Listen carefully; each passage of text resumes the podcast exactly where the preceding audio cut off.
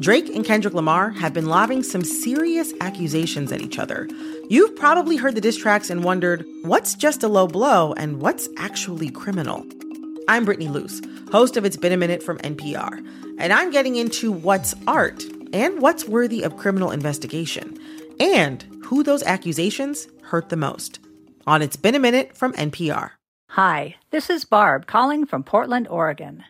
I just threw a whole bunch of yams into the oven in anticipation of a visit from my grandbaby Alma, who loves them. I'll be baking the yams until they're nice and soft because right now Alma only has two teeth. This podcast was recorded at 1:08 p.m. Eastern Time on Thursday, January 18th of 2024. Things may have changed by the time you hear it, but Alma will probably be full, a little sticky, and working on tooth number 3. Enjoy the show. I miss those days. sure you do. They were a little more docile, my kids back then. Well, hey there, it's the NPR Politics Podcast. I'm Asma Khalid. I cover the White House. I'm Greg Myre, and I cover national security. And I'm Ron Elving, editor correspondent. The U.S. government has been launching missiles at a group that is based out of Yemen called the Houthis. And today on the show, who are the Houthis? Why is the U.S. striking them? And could this tie the U.S. into a broader regional war that President Biden says he's been trying to avoid? Greg, I want to start with you because you have been covering this story. The United States, as we say, has been firing missiles into Yemen for uh, about a week now.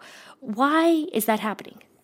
So the U.S. is going after the Houthis. Uh, they are the strongest military force in Yemen, and they've been attacking commercial ships in the Red Sea that runs along Yemen's western coastline.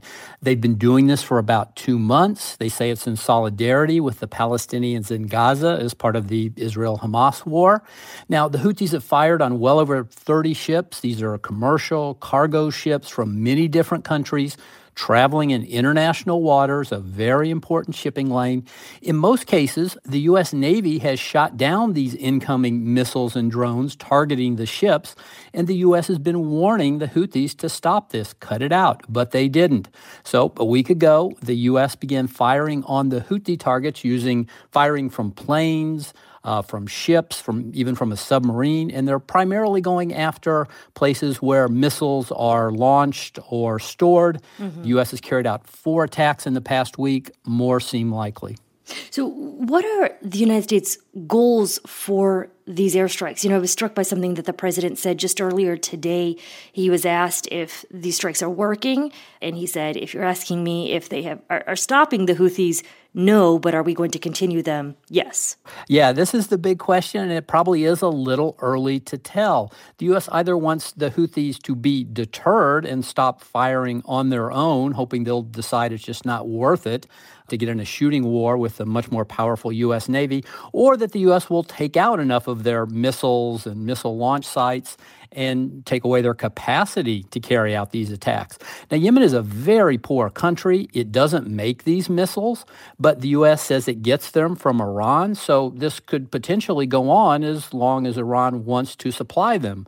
Now, both Iran and the Houthis seem to welcome, at least for now, the international attention they're getting. They say they're doing something to support the Palestinians, mm-hmm. and it is causing this significant disruption to Red Sea shipping, which is this very key route connecting Europe, the Middle East, and Asia. Some big shipping companies like Maersk are now avoiding the Red Sea. They're taking a much longer route around the southern tip of Africa. So it hasn't stopped international shipping, but it is causing slowdowns and adding costs. Greg, let's take a pause for a moment because I think for a lot of our listeners, they may not be incredibly familiar with the group, the Houthis. So, who exactly are they? So it's a militant group that emerged in Yemen. It's been around for about three decades. And then they really rose to prominence about a decade ago when Yemen descended into turmoil.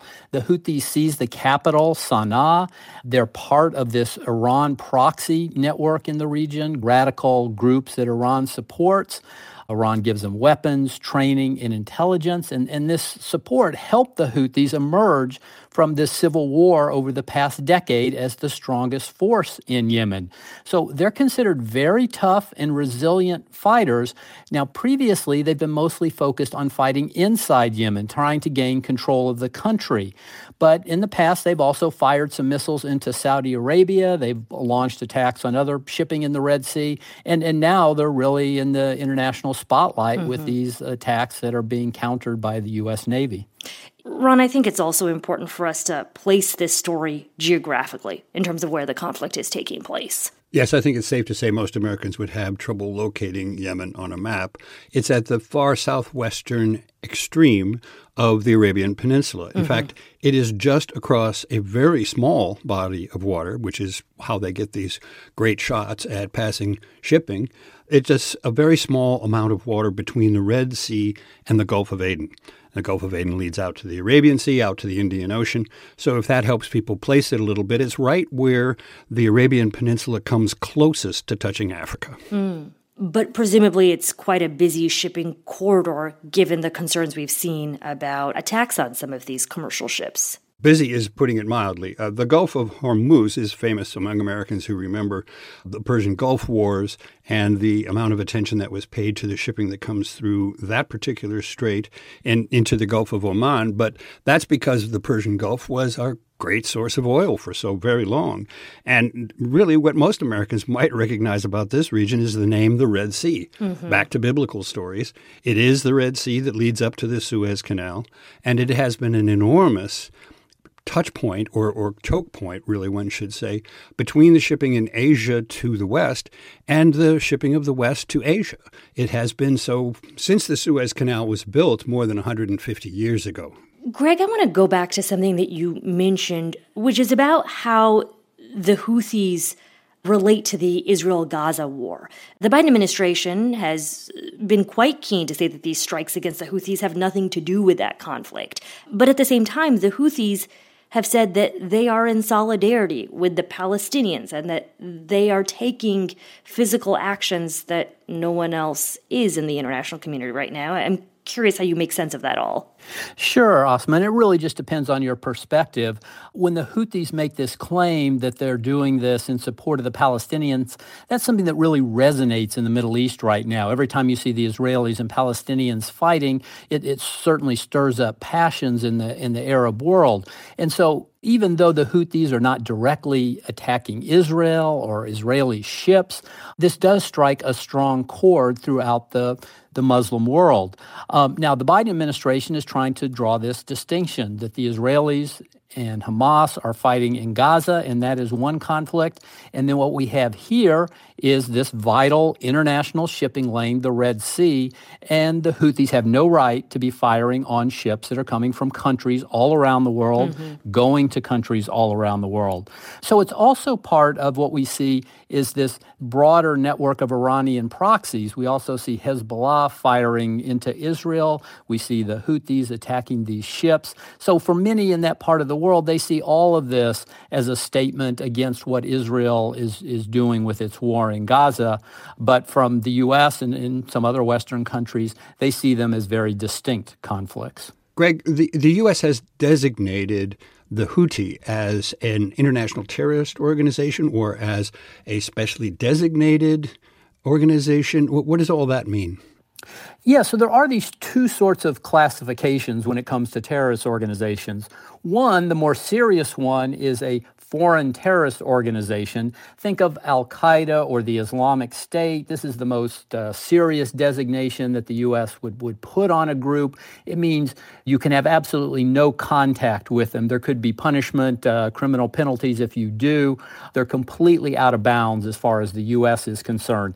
There's this second category, which is slightly less stringent, and it's specially designated global terrorist entity. Besides being a mouthful, it, it means the it does give just a little bit of wiggle room essentially for say aid groups humanitarian groups to provide assistance to yemen. So this is the list that the houthis are now on. And so aid groups humanitarian groups could still work in yemen without getting in trouble. It may not seem like a distinction with a big difference but at least from a humanitarian point of view this seems to be the distinction that the us is making and that is, of course, important because of the ongoing civil war in Yemen. We are going to take a brief break here, and we'll be back in a moment. What does it sound like to record an album inside a jail? On the documentary podcast Track Change, you'll hear four men make music inside Richmond City Jail and hear how they're trying to break free from a cycle of addiction and incarceration. Been so long since I've been free. Listen to Track Change from Narratively and VPM, part of the NPR network.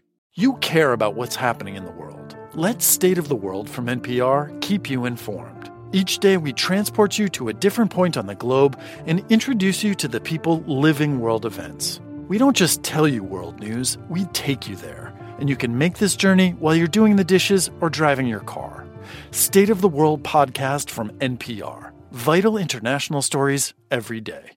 Feel like the world is on fire? Shortwave is your antidote. We find joy and beauty in the science of the planet we live on.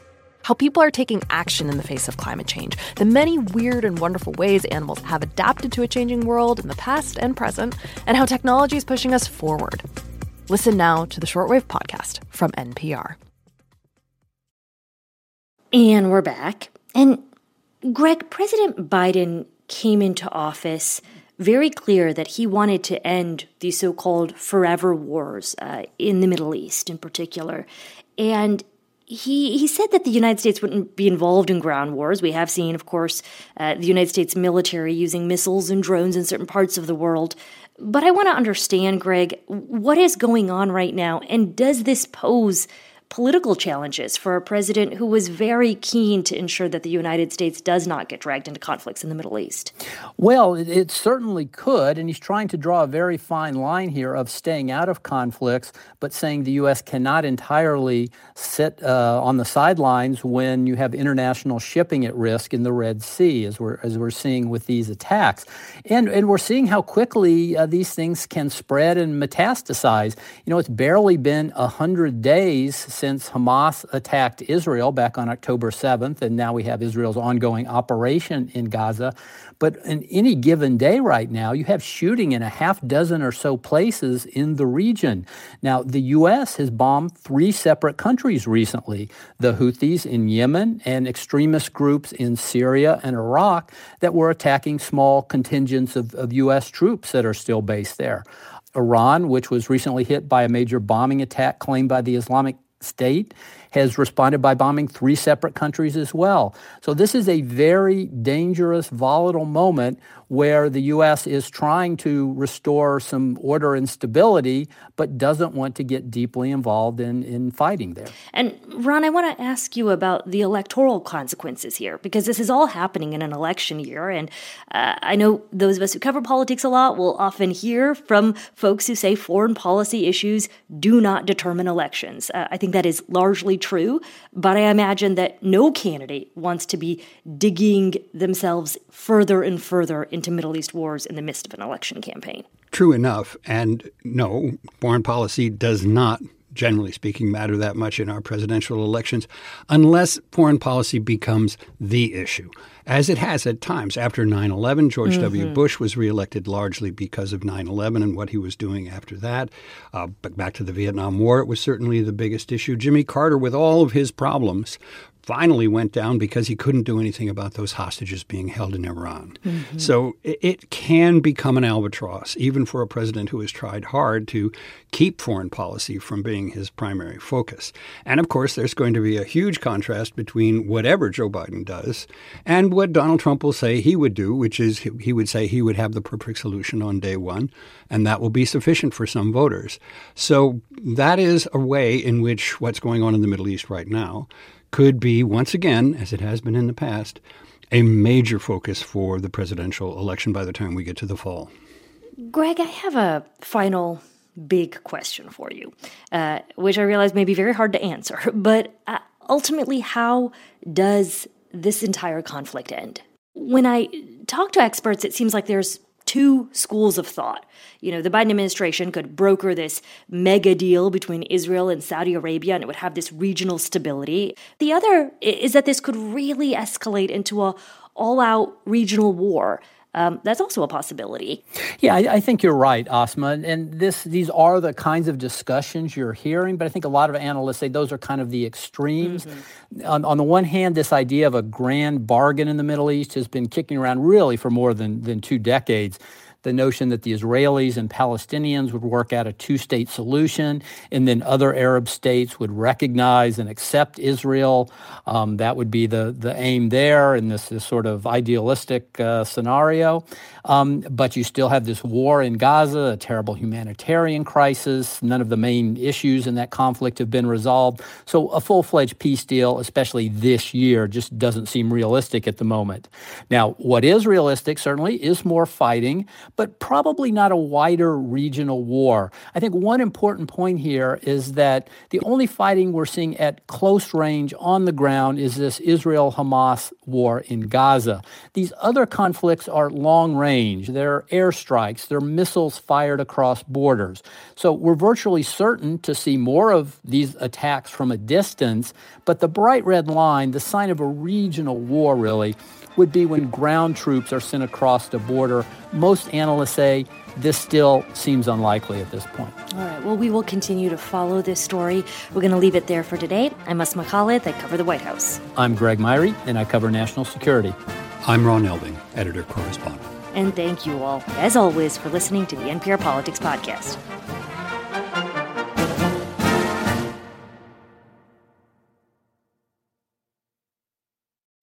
For the seventh year on the Code Switch podcast, conversations about race and identity go way beyond the day's headlines. Because we know what's part of every person is part of every story. We're bringing that perspective with new episodes every week. Listen on the Code Switch podcast from NPR.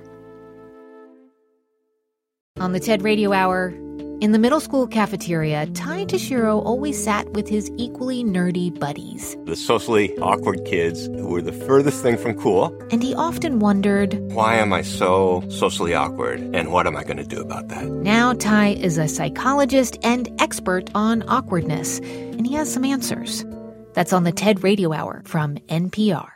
With more and more information coming at you all day, every day, it can be hard to know where to focus. The new Consider This newsletter from NPR can be that focus. Every weekday afternoon, we take one of the day's biggest stories and break it down in a simple, skimmable format so you can get a better grasp of one important topic and what it means for you in a couple of minutes. Sign up for free at npr.org slash consider this newsletter.